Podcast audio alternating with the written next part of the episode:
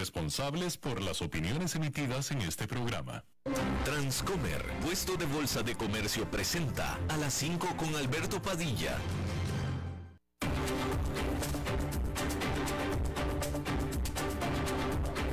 Inicia a las 5 con Alberto Padilla un programa diseñado con el objetivo de llevarte diariamente un tema de actualidad, acompañado siempre de reconocidos editorialistas, de lunes a viernes a las 5 de la tarde por CRC 89.1 Radio, a las 5 con Alberto Padilla.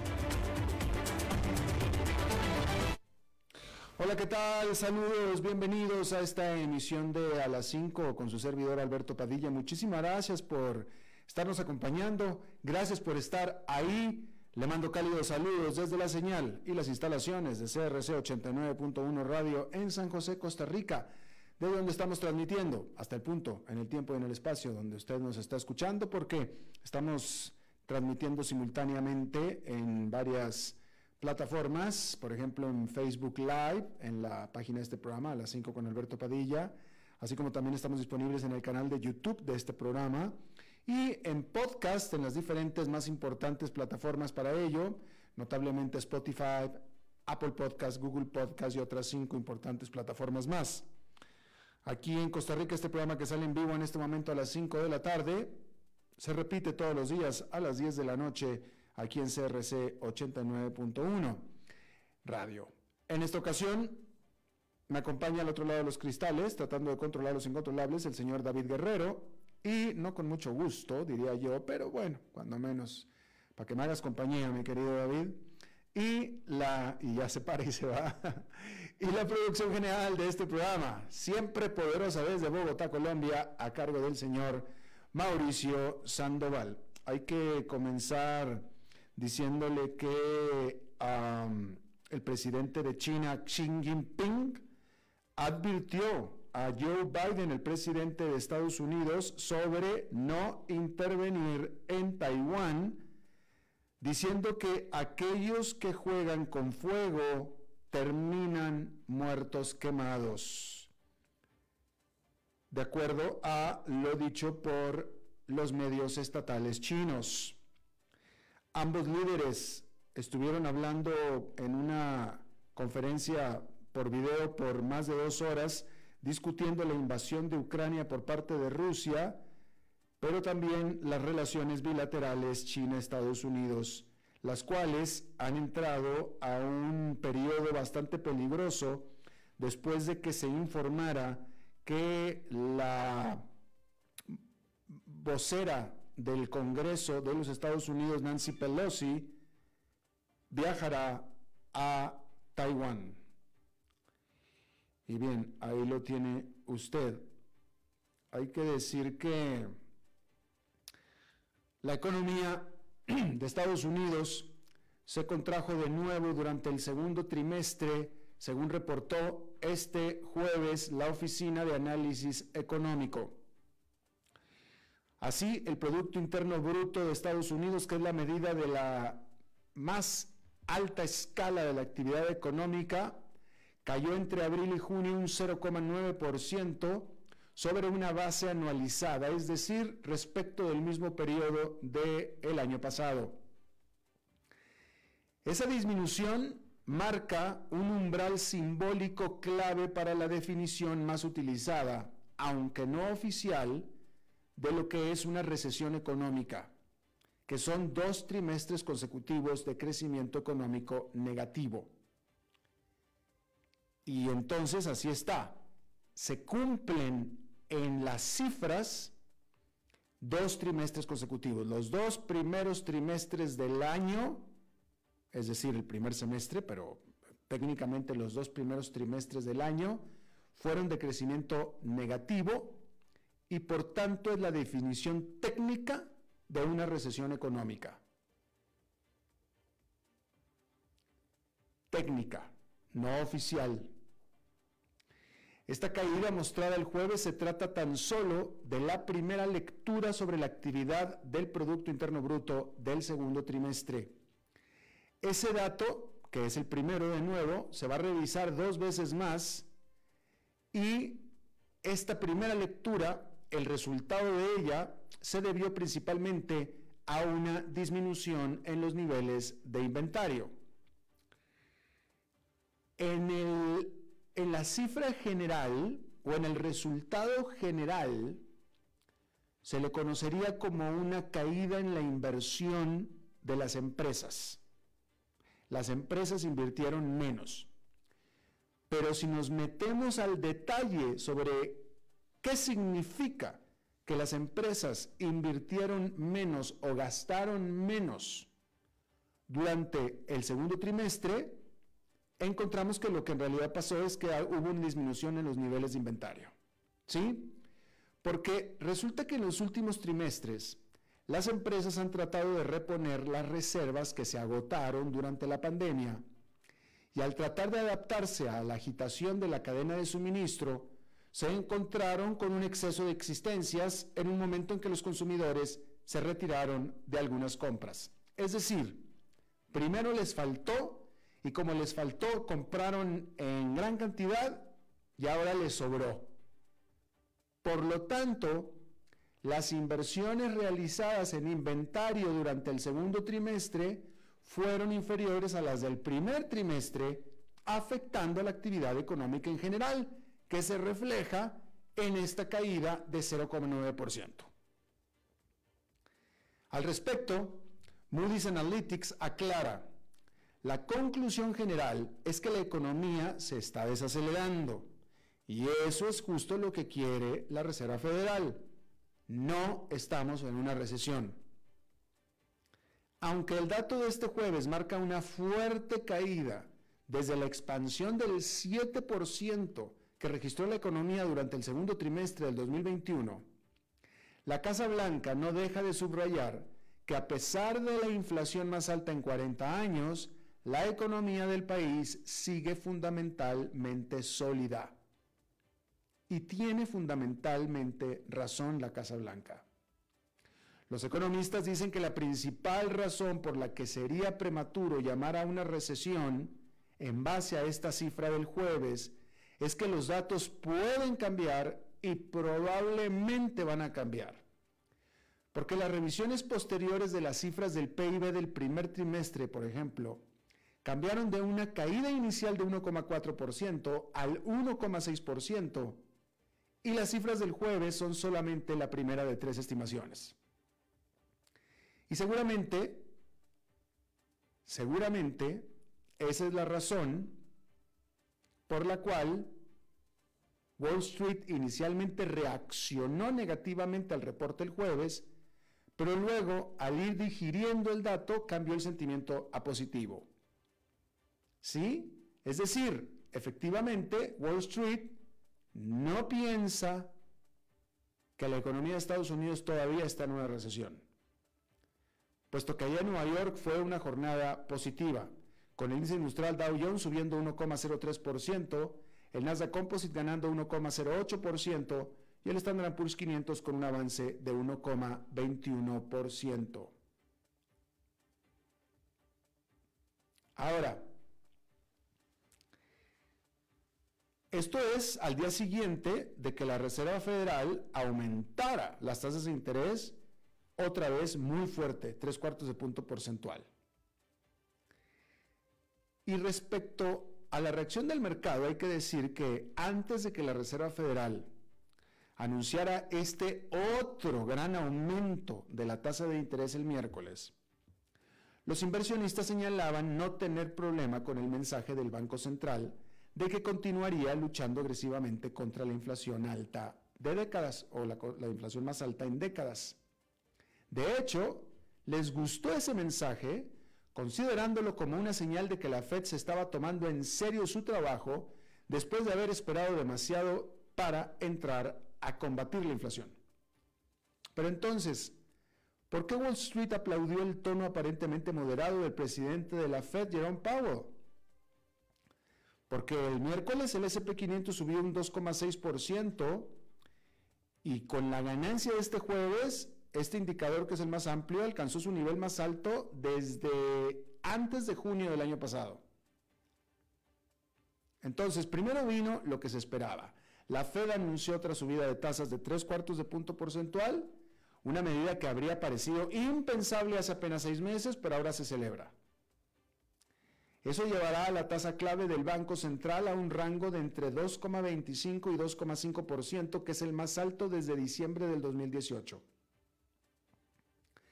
Entre los inversionistas, sin embargo, la atención se centró en lo que viene después, porque se concentraron en los comentarios de Powell durante su conferencia de prensa que parecían indicar que el Banco Central podría comenzar a actuar con más soltura a medida que la economía estadounidense se desacelera. Parecía haber dos piezas de evidencia en eso. Powell enfatizó que la Fed se está alejando de dar orientación a futuro o enviar telegramas claros al mercado de lo que planea hacer en el futuro. Declaró que seguiremos tomando nuestras decisiones reunión por reunión y señaló que la Fed revisará cuidadosamente los datos a medida que estos lleguen. Dependiendo de lo que revelen esos datos, Powell dijo que los aumentos de tasas podrían ser de menor magnitud en el futuro a medida que el crecimiento económico se desacelera y aumentan los riesgos de recesión.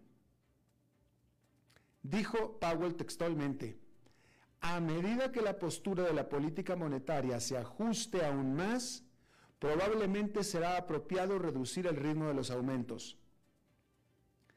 La lectura de los mercados es que al digerir esta información, los inversionistas decidieron que habían descontado una Fed que era demasiado dura y que podría cambiar antes de lo esperado. Si bien hubo temores de que si la Fed se relajaba un poco, la inflación no estaría bajo control, esta ansiedad se dejó de lado. De tal manera que parece que este moderado tono fue todo lo que el mercado necesitaba para lanzarse a la compra pensando que habrá condiciones financieras algo más flexibles. Entonces, parece que Wall Street ha decidido que en realidad no tiene ningún problema con una Reserva Federal más relajada después de todo, lo que teóricamente podría impulsar las expectativas de ganancias corporativas en el futuro. Pero la realidad es que ahora se está debatiendo si esa fue realmente la lectura correcta de los comentarios de Powell. Porque muchos analistas apuntan que en realidad todo lo que Powell hizo en la conferencia de prensa del miércoles fue hablar sobre cómo la inflación es demasiado alta, cómo la Fed está decidida a reducirla e implícitamente ¿Cómo estaría dispuesto a tolerar una recesión si eso es lo que necesita para conseguir el objetivo?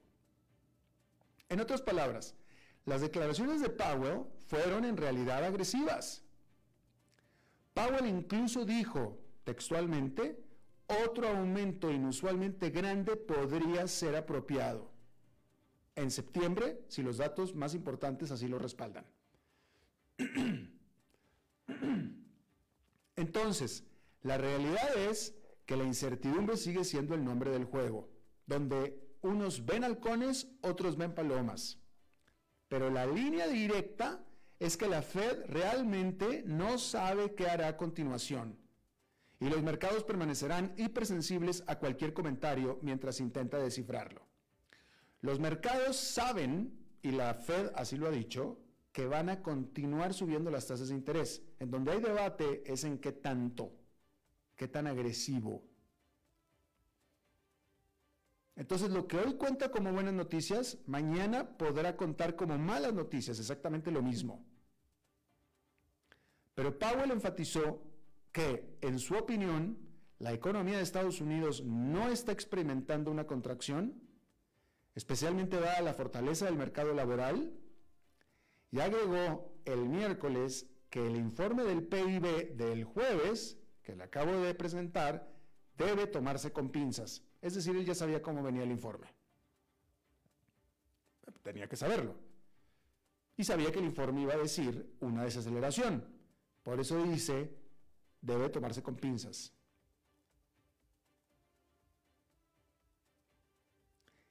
Y la realidad de nuevo es que efectivamente hay cosas, elementos muy problemáticos en la economía de Estados Unidos en este momento, elementos, pero la economía en sí está sólida. Y la prueba está justamente el mercado laboral. No hay todavía grandes despidos. Todavía.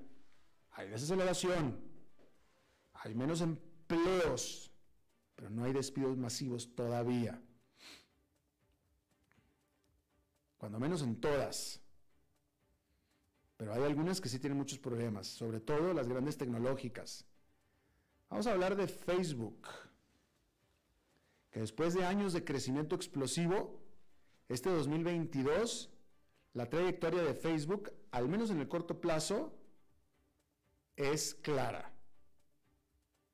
Y es que este gigante de las redes sociales está en declive.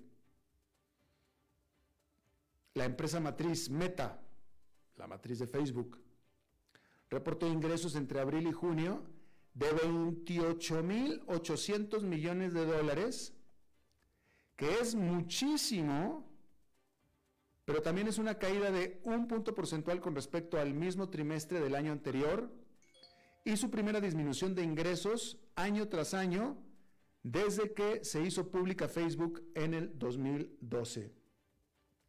Fíjese usted, fíjese usted nada más un, o sea, para, que tenga usted una idea de lo que estamos hablando, ¿sí?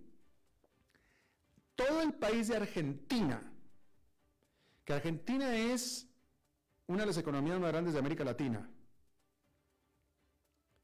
todo el país de Argentina está teniendo graves problemas, es más, no puede pagar una deuda con el FMI de 44 mil millones de dólares. Todo el país Argentina en los últimos años no puede pagar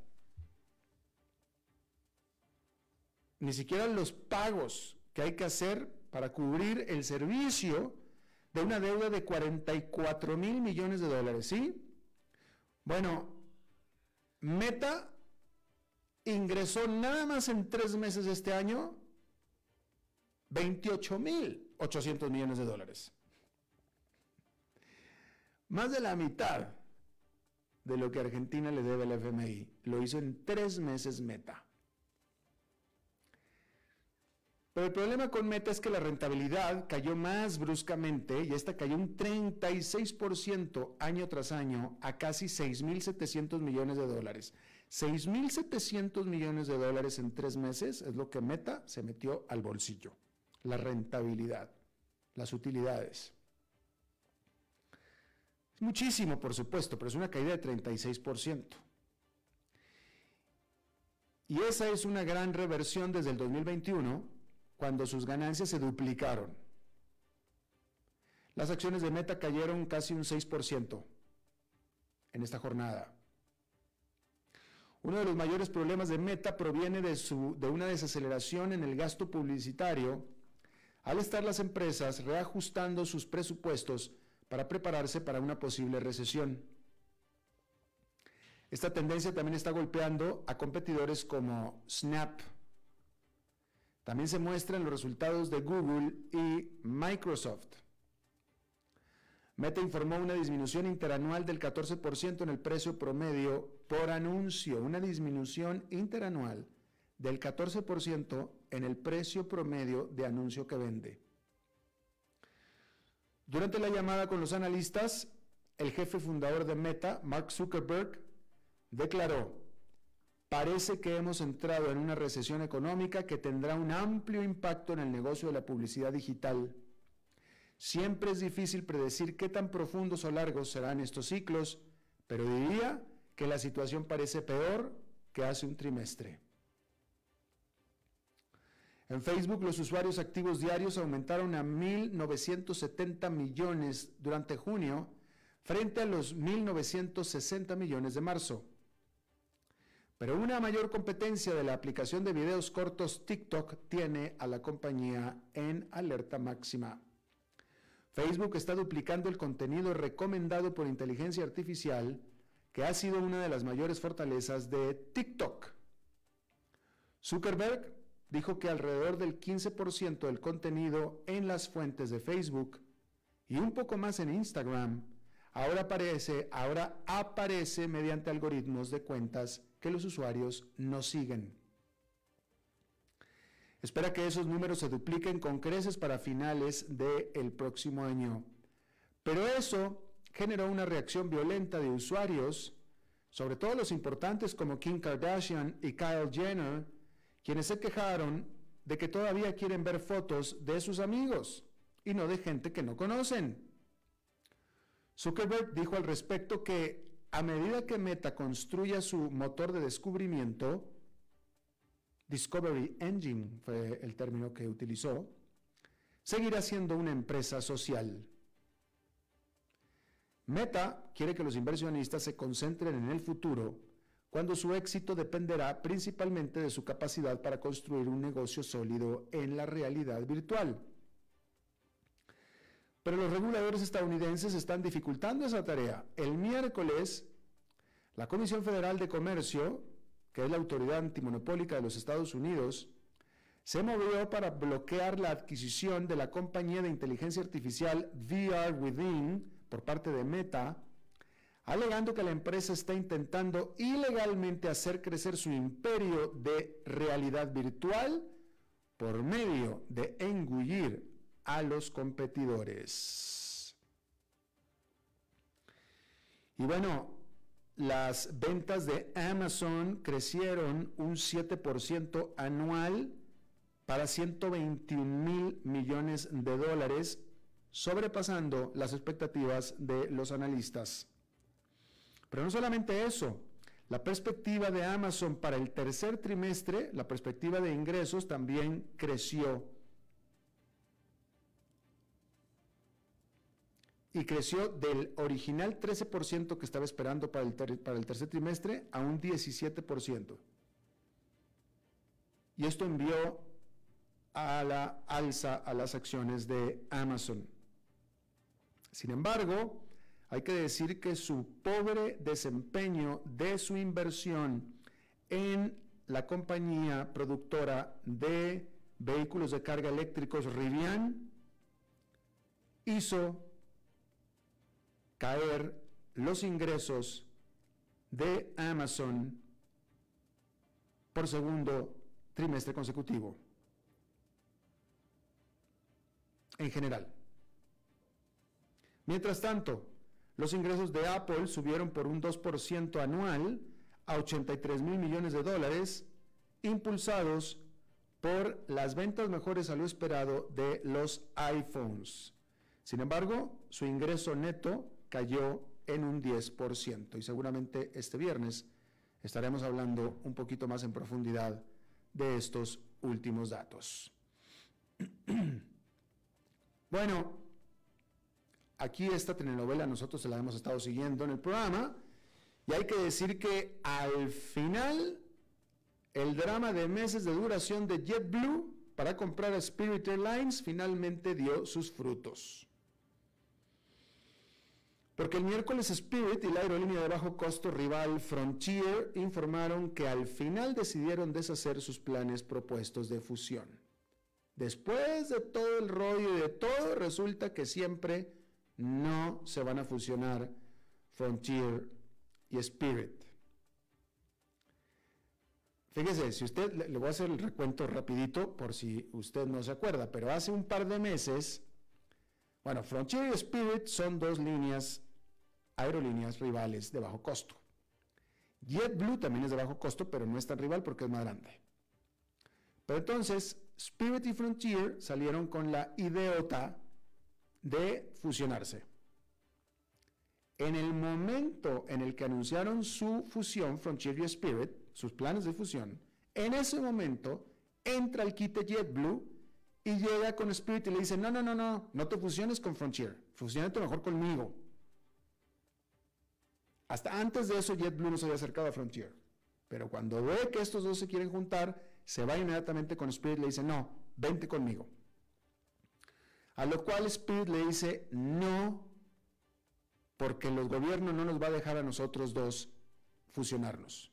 Si tú de por sí JetBlue ya tienes problemas con el gobierno, por tus prácticas en el noroeste de Estados Unidos, noreste, en el noreste más bien, en el corredor Boston-Nueva York, una fusión conmigo, Spirit, va a ser imposible. Entonces, no, no te hago caso, mejor me quedo con mi plan original de Frontier. A lo cual JetBlue vino con otras dos ofertas posteriores y la respuesta de Spirit fue exactamente la misma. Todo para que al final Frontier terminara por decirle a Spirit, no sabes qué, dijo mi mamá que siempre no. Y entonces sí, Spirit se, se acercó ahora sí con JetBlue, muy enamorada, ahora sí. Y bueno, pues precisamente cuando se anunció que se deshacen los planes de matrimonio entre Frontier y Spirit, eso allanó el camino para que JetBlue interviniera rápidamente anunciando un acuerdo de 3.800 millones de dólares y así crear a la quinta aerolínea más grande de Estados Unidos. JetBlue anunció el jueves que planea comprar Spirit por 33 dólares con 50 centavos la acción en efectivo, que representa una prima del 38% sobre el precio de cierre de la acción de Spirit el miércoles. Las acciones de Spirit subieron un 2% a cerca de 25%, no, subieron un 2% a cerca de 25 dólares en la mañana del jueves. El CEO de JetBlue celebró en un comunicado afirmando, Spirit y JetBlue continuarán avanzando en nuestro objetivo compartido de interrumpir la industria para reducir las tarifas de las otras cuatro grandes aerolíneas. Pero todavía hay dudas sobre si la fusión obtendrá luz verde que es necesaria por parte de los reguladores, que es esta preocupación de larga data entre la gerencia de Spirit, como le estaba explicando. Para eso, JetBlue dijo que pagará a los accionistas de Spirit 10 centavos adicionales al mes por cualquier retraso en el cierre del acuerdo después de diciembre de este año. Y si se bloquea el trato, JetBlue le pagará a Spirit 70 millones de dólares. En tal caso, sus accionistas recibirían 400 millones de dólares adicionales. Con esta nueva realidad, Frontier queda como una pequeña aerolínea de bajo costo compitiendo con cinco gigantes. Ahora la perdedora resulta que fue Frontier. Entonces, quedan la industria de las aerolíneas más o menos de esta manera en Estados Unidos. La número uno en tamaño de flota y de pasajeros, American Airlines. La dos, Delta. La 3, United.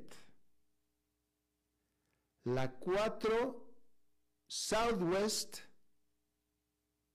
Y ahora la 5, JetBlue, que antes la 5 era Alaska Airlines, pero ahora Alaska Airlines la desplazaron al número 6. Así es que en realidad va a haber seis grandes competidores en Estados Unidos entre más competencias, mejor. Seis grandes aerolíneas en Estados Unidos. Esta fusión entre Spirit y JetBlue tiene implicaciones para América Latina porque resulta que ambas aerolíneas tienen fuerte presencia en el Caribe y en Centroamérica y el norte de Sudamérica particularmente JetBlue en el Caribe y particularmente Spirit en Centro y Sudamérica. Sudamérica es Ecuador, de Ecuador para arriba. Pero JetBlue también vuela a Centroamérica, así es que habrá ahí, eh, pues que estar pendientes porque tiene implicaciones importantes. Y de nuevo, bienvenida a la competencia. Entre más competencia, mejor para todo el mundo.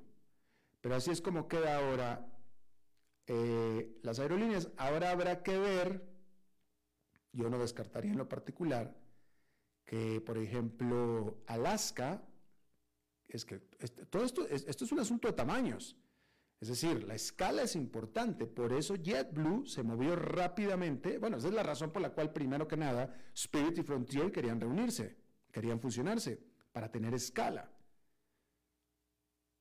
Pero si se hubieran juntado Spirit y Frontier, JetBlue se hubiera sido desplazada. Y eso es lo que trató de evitar a toda costa JetBlue. Y que es lo que acaba de ganar.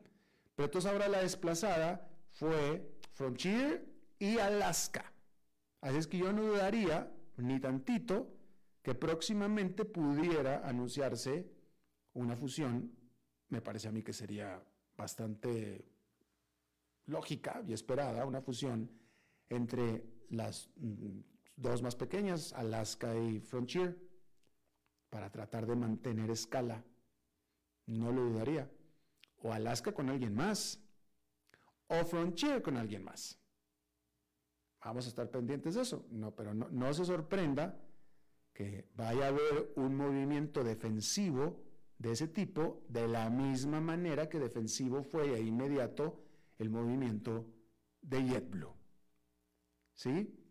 Bueno, vamos a una pausa y vamos a regresar y vamos a continuar hablando de aviones. A las 5 con Alberto Padilla, por CRC 89.1 Radio. Bienvenidos a un episodio más de Wall Street en un minuto, un servicio informativo sobre los mercados internacionales desde Transcomer, puesto de bolsa de comercio. Hola, soy Arturo Londoño, corredor de Bolsa de Comercio. El Salvador ha estado bajo la mira desde que el pasado septiembre adoptara Bitcoin como moneda de curso legal. La decisión dañó la relación del país con el Fondo Monetario Internacional y Moody's, la agencia internacional de calificación de crédito, rebajó la calificación de deuda del Salvador. Y más recientemente, la nación centroamericana fue objeto de una controversia cuando el New York Times publicó un artículo en el que se burlaba de la arriesgada decisión de Bukele de apostar por la criptomoneda. El mandatario salvadoreño se limitó a declarar que el país con la liquidez necesaria no solo para pagar todos sus compromisos a su vencimiento, sino que también para comprar toda su deuda anticipadamente. Y para demostrar que no alardeaba, el pasado martes el gobierno cuscatleco declaró que planeaba recomprar 1.6 billones de sus bonos soberanos y que el proceso dará inicio en seis semanas. A este punto es difícil saber si la decisión del presidente Bukele fue la correcta, pero el tiempo nos dirá si la apuesta en Bitcoin dará al final su resultado. Este episodio de Wall Street en un minuto fue presentado por Transcomer, puesto de bolsa de comercio.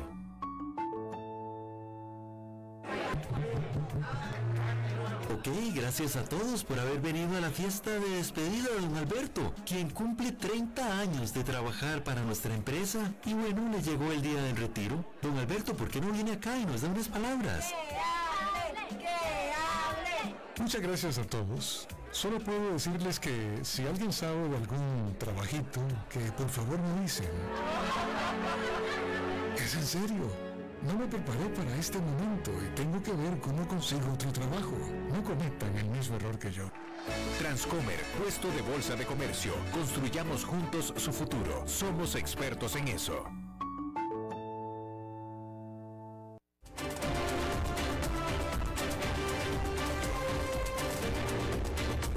Seguimos escuchando a las 5 con Alberto Padilla. Bueno, gracias por continuar con nosotros. En Costa Rica, en Costa Rica existe una empresa bastante particular, bastante especializada eh, de mantenimiento. Bueno, yo le diría mantenimiento, pero lo vamos a identificar en- en- enseguida, pero mantenimiento, reconformación de aeronaves, pero de aeronaves y aerolíneas. Es un trabajo bastante, bastante eh, específico, bastante especializado eh, para alguien que llegue al aeropuerto de San José, Costa Rica, pues de pronto le podría llamar la atención ver ahí estacionados aviones, por ejemplo, de la aerolínea australiana. ¿Cuántas? Uno diría, uno diría, oye, pues mira que cuántas vuela Costa Rica, qué bien por Costa Rica, ¿no?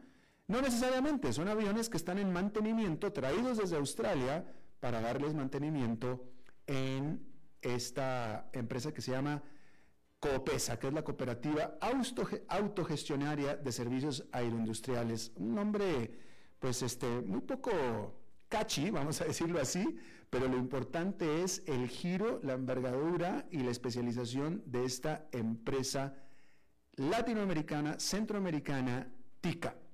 Yo le agradezco muchísimo que esté con nosotros eh, Kenneth Wong. Él es alguien conocido, ya había estado aquí con nosotros con otra camiseta cuando estaba por otros, por otros lados, teniendo éxito, ahora está teniendo éxito en Copesa.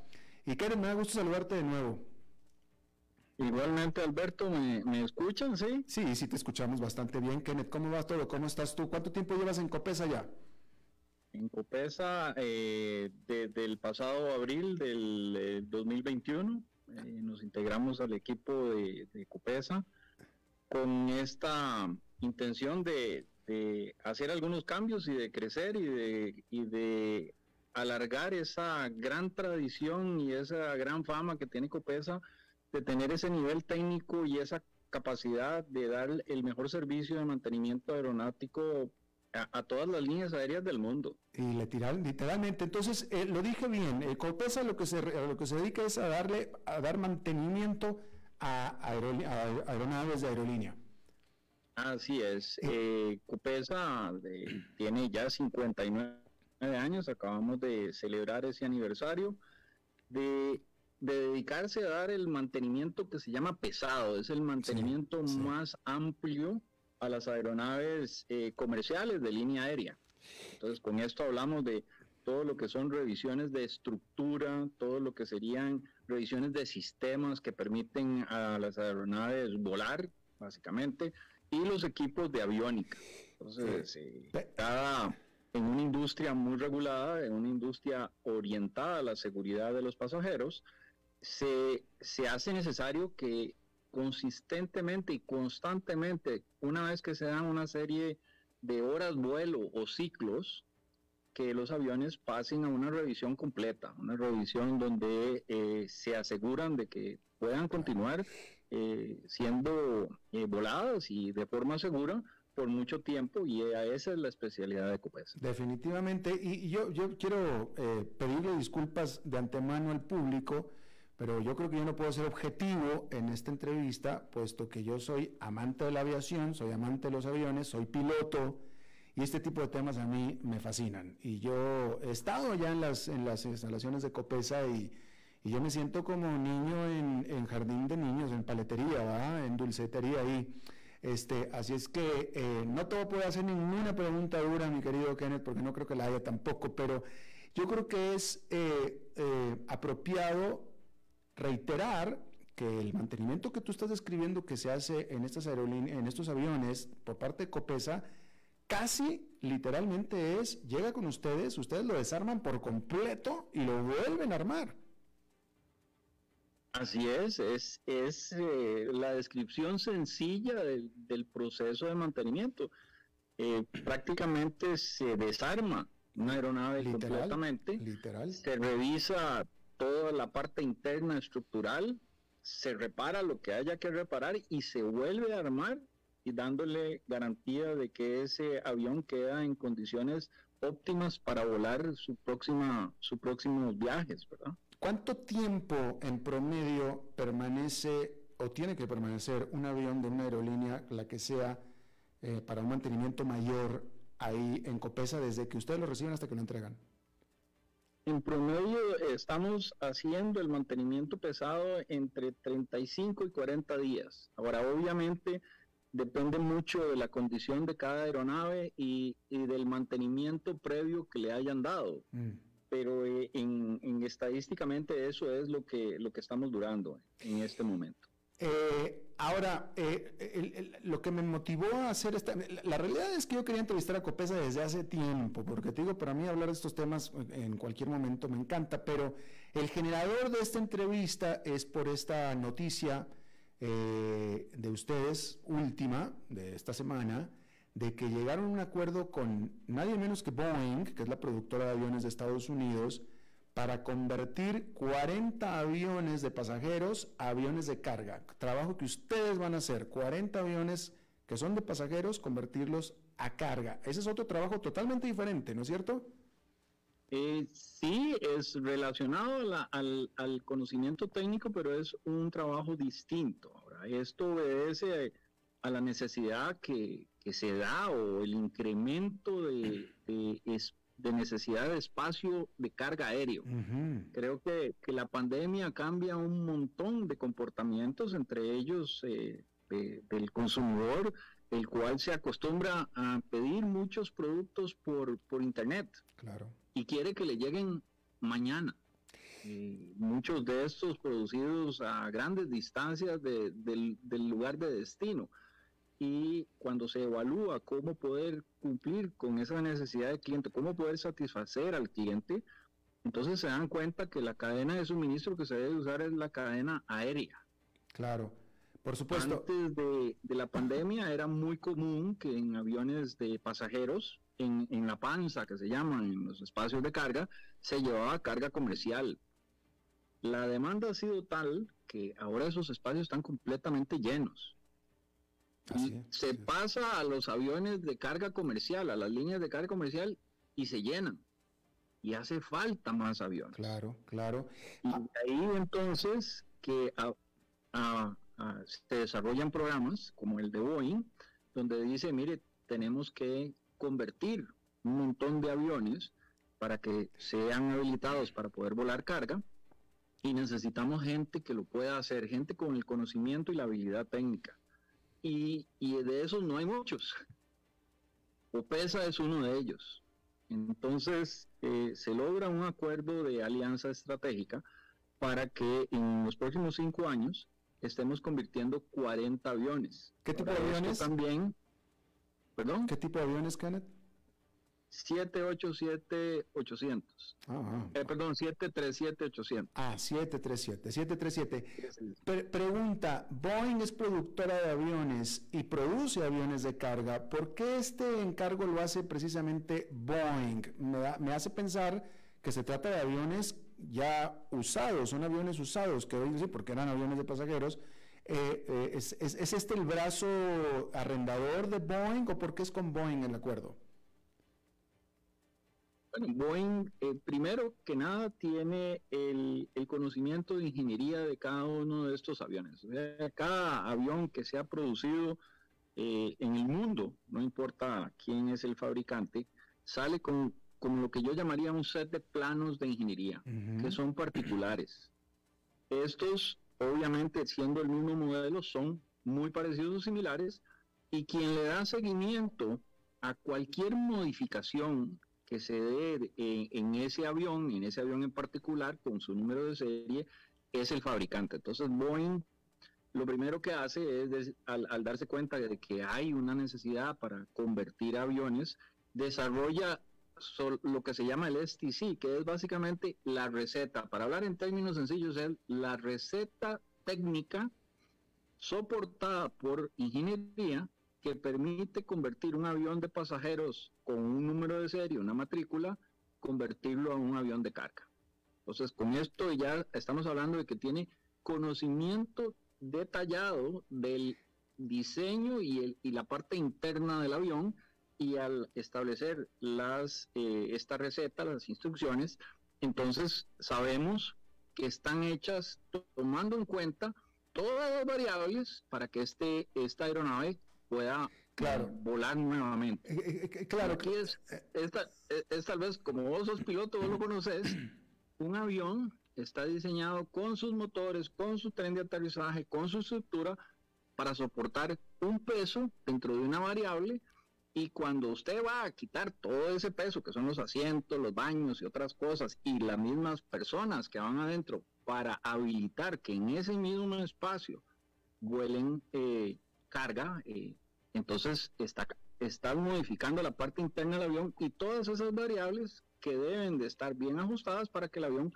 no tenga riesgos y pueda volar de manera segura. Claro, además hay que hacerle una puerta de carga, ¿no es cierto? Así es, se modifica completamente, ya no es la puerta pequeña de pasajeros, sino que es una puerta más amplia que tiene que reforzarse también porque es una puerta pesada que debe de aguantar también todo el estrés del cambio de presión atmosférica cada vez que levanta y aterriza el avión. Por supuesto. Pero a, mí la parte que me da curiosidad es eh, por qué Boeing está actuando como intermediario, porque estos son, estos son aviones que en este momento están volando, pertenecen a otra compañía, ¿no es cierto? Así es. Eh, cada compañía o, los dueños de los aviones, que serían los inversionistas de capital, que se llaman los lessors de estos aviones, ellos son dueños de un avión de pasajeros, no son técnicos. Entonces van y le solicitan a Boeing que les modifique, Mm. ya que es un avión Boeing, que les modifique ese avión para eh, poder mover carga. Entonces Boeing les dice, sí, yo tengo la receta, pero ustedes necesitan la parte técnica, que es quien va a ejecutar la receta. Y es ahí donde entra Copesa. Como un aliado estratégico de Boeing, entonces Boeing le dice a Leso, yo tengo la receta y aquí tengo a los eh, señores de Copesa que pueden llevar a cabo esa receta en el avión con el debido conocimiento técnico. Ya, ya. Eh, Copesa, como tú dices, eh, eh, no es la única empresa que se dedica a eso en el mundo, tampoco incluso en Centroamérica. Pero, ¿cómo podemos eh, eh, poner en perspectiva el tamaño de Copesa? ¿Es la número qué, por ejemplo? Bueno, en, en esta, eh, digamos, condición particular de ser un aliado estratégico de Boeing, somos los únicos, los únicos en Latinoamérica, aunque todavía Boeing anda buscando pues otros aliados porque la demanda está creciendo de una manera exorbitante.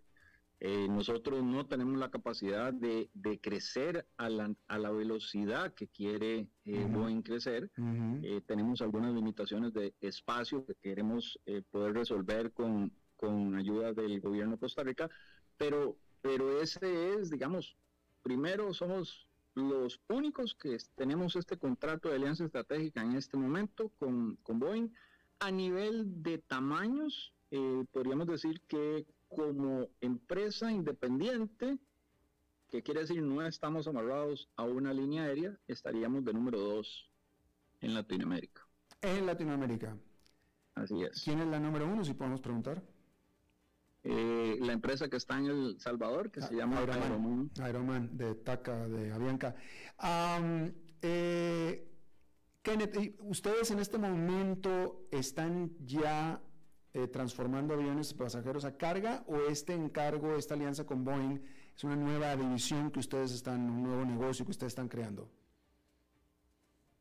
Ya en este momento tenemos dos, eh, se llaman líneas, que son dos posiciones eh, de avión que están dedicadas a Boeing. Eh, una ya está en el proceso de conversión y, y próximamente en los, eh, no sé, próximos 15 días está llegando el segundo avión para eh, ubicarse en esa segunda línea. Ya. ¿Qué hay del crecimiento de Copesa? Como tú dices, este, eh, eh, tienen problemas de espacio. Yo diré como observador desde la ventanilla de los aviones, cuando paso por ahí, diría que se les nota que tienen problema de espacio, eh, como que se echa de ver un poco, ¿no? Este, ¿Cómo va el crecimiento de Copesa? ¿Cómo ha sido en los últimos dos años? ¿Cómo serán los siguientes dos años o tres? Bueno, eh, lo vemos de la siguiente manera. Tenemos una, una limitación de espacio eh, ahí en, el, en, el, en la actual huella que, que ocupamos en el aeropuerto Juan Santa María. Tenemos apenas 60 mil metros. Acabamos eh, el viernes pasado de inaugurar un hangar nuevo que es ya llevando al límite eh, la capacidad de techo que podemos construir dentro de este dentro de esta huella eh, ya de, ya de ahí en adelante estamos hablando de, estar muy limitados eh, estamos saturados y hay una gran demanda de los servicios. Como decía yo la pandemia cambió varios comportamientos uno de ellos muy importante muchos aviones fueron fueron enviados a parqueo a, a la a tierra y posteriormente para que vuelvan a poder volar tienen que pasar por servicios de mantenimiento. Entonces hay una Mm. acumulación de demanda de servicios de mantenimiento normal y agreguemos a eso un gran crecimiento en la necesidad de espacio de carga aérea, entonces la demanda es, está por encima de lo que puede ofrecer Copesa. El año pasado nosotros eh, tuvimos que rechazar 77 solicitudes de servicio que aproximadamente suman eh, 28 a 30 millones de dólares de ingreso. Este año ya estamos en cuestión de seis meses por encima de ese número. Entonces, hay una gran demanda y ya nosotros no podemos expandirnos ahí. Así que, eh, ¿a dónde tenemos que ir? Ha habido un proyecto de parte del gobierno de Costa Rica en, eh, cooperación con COPESA o en, conjunto con COPESA, que es el, el proyecto de traslado. Es, ese por muchas razones ha comenzado tres veces y se ha detenido creo que ahora es el momento de ponernos a hablar muy en serio de cómo se puede acelerar este proyecto. Eh, sabemos que tenemos la demanda, tenemos los clientes eh, y tenemos también eh, en análisis preliminares instituciones financieras dispuestas a financiar esa nueva instalación. dijiste traslado, traslado a dónde, Kenneth? En el, espacio que, fue destinado y con el que se ha ido trabajando es un, una área de terreno de 140 mil metros, o sea, 14 hectáreas, que están en el sector sur-oeste. Es cercano ahí, por donde, por, yo le diría, para hacer términos sencillos, por donde aterrizan los aviones eh, hacia, el, hacia el sur, que es eh, eh, básicamente donde está el, ubicado el pueblo de eh, El Coco. Pero, pero cuando dices suroeste, te refieres al suroeste del aeropuerto, del terreno del aeropuerto. Del aeropuerto. Ah, ya. O sea, cambiarse para el otro lado, pues. Al otro lado, a la punta. A la punta. Pasaríamos del noreste al suroeste. Ajá. Y, y, y ¿por, qué, ¿por qué razón necesitan tanta ayuda y permisos o autorización, etcétera, del gobierno y financiamiento, etcétera, etcétera. Es decir, eh, em, eh, ¿ese terreno es del gobierno? ¿Es tierra del gobierno? ¿Cuál es la circunstancia? Ok, la, la circunstancia de este terreno es, es combinada. El, el gobierno se había comprometido y, mantiene ese compromiso de eh, para expandir la terminal de pasajeros, debía mover a Copesa. Entonces, mm. el primer acuerdo, el primer convenio que hay, o una carta de intención, es mover la instalación tal cual, con ese tamaño, esas eh, seis hectáreas, moverlo al sector oeste. Ese es el, el gobierno entonces expropió esos terrenos. A la par de esos terrenos, Copesa adquirió una, un tamaño de terreno similar. Y con esto entonces se duplicaba mm. y se le daba la posibilidad de crecimiento. Ahora, eh, pues ya sabemos la, la, situación financiera del gobierno y el gobierno pues ha venido eh, atrasando poco a poco este, estos proyectos diciendo, bueno, no tenemos el, eh, la financiación, no tenemos los dineros, pero tiene los terrenos. Y por el otro lado, Copesa tiene la mitad de los terrenos, tiene que poder resolver esa situación primero porque las instituciones financieras nos dicen, sí, estamos dispuestos a financiarles a ustedes la, la estructura, la infraestructura, pero eh, no lo podemos hacer si los terrenos no están bajo su dominio. Ya, ya. Este, y, y es de suma importancia porque Copesa es un importador neto de divisas. Ustedes son uno de los grandes generadores de divisas de Costa Rica. Y me vas a decir que sí, la siguiente pregunta es ¿cuánto está ingresando, vendiendo Copesa al año actualmente? Nosotros estamos vendiendo directo, ¿verdad? Bueno, primero la respuesta es sí, pero yo creo que hay que ver dos lados. Una es esa generación directa eh, de divisas, porque vendemos servicios de valor agregado y estos son eh, cancelados directamente en, en, divisa, en moneda dura. Claro. Eh, aproximadamente entre 40 y, y, 45 millones de dólares al año.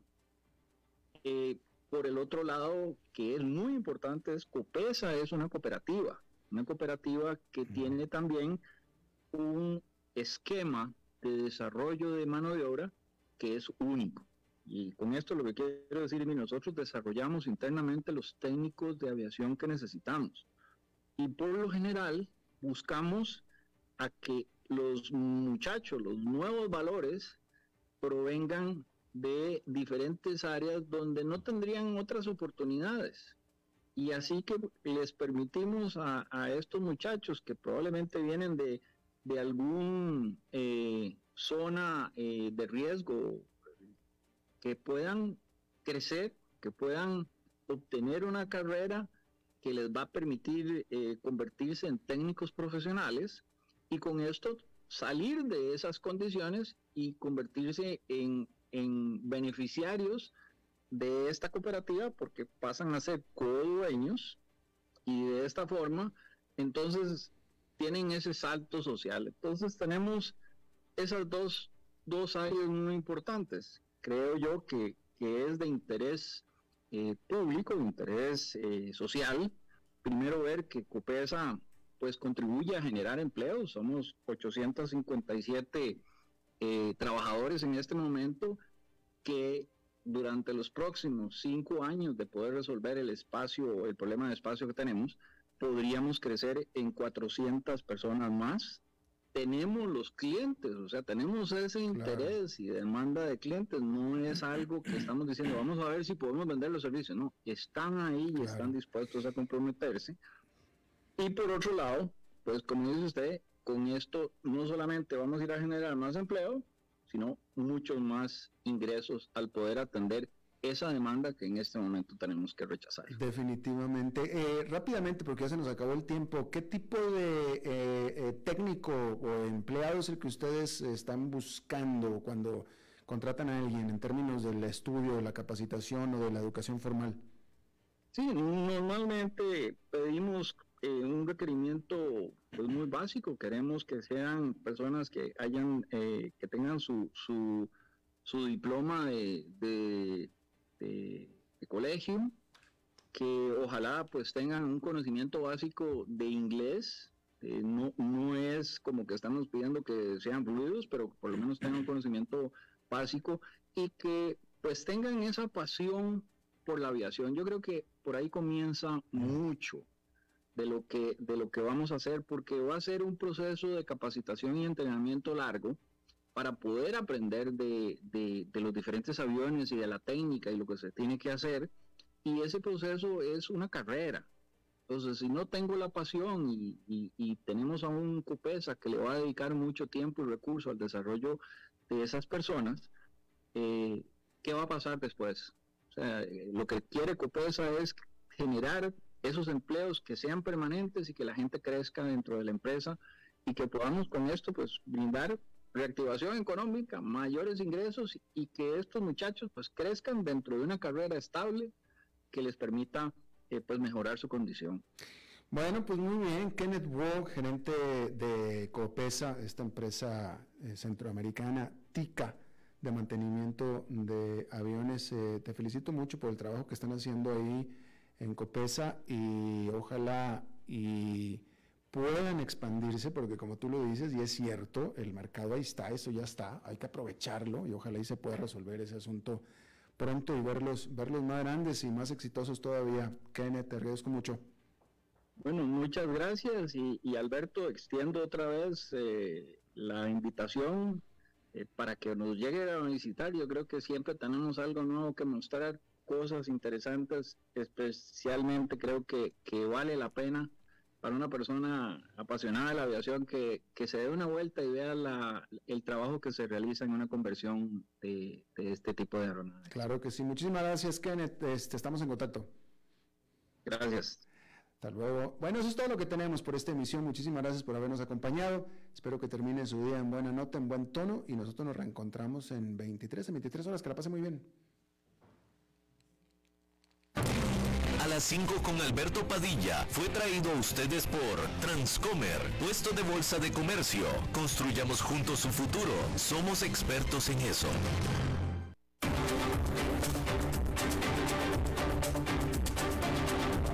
Concluye a las 5 con Alberto Padilla un programa diseñado con el objetivo de llevarte diariamente un tema de actualidad, acompañado siempre de reconocidos editorialistas, de lunes a viernes a las 5 de la tarde por CRC 89.1 Radio, a las 5 con Alberto Padilla.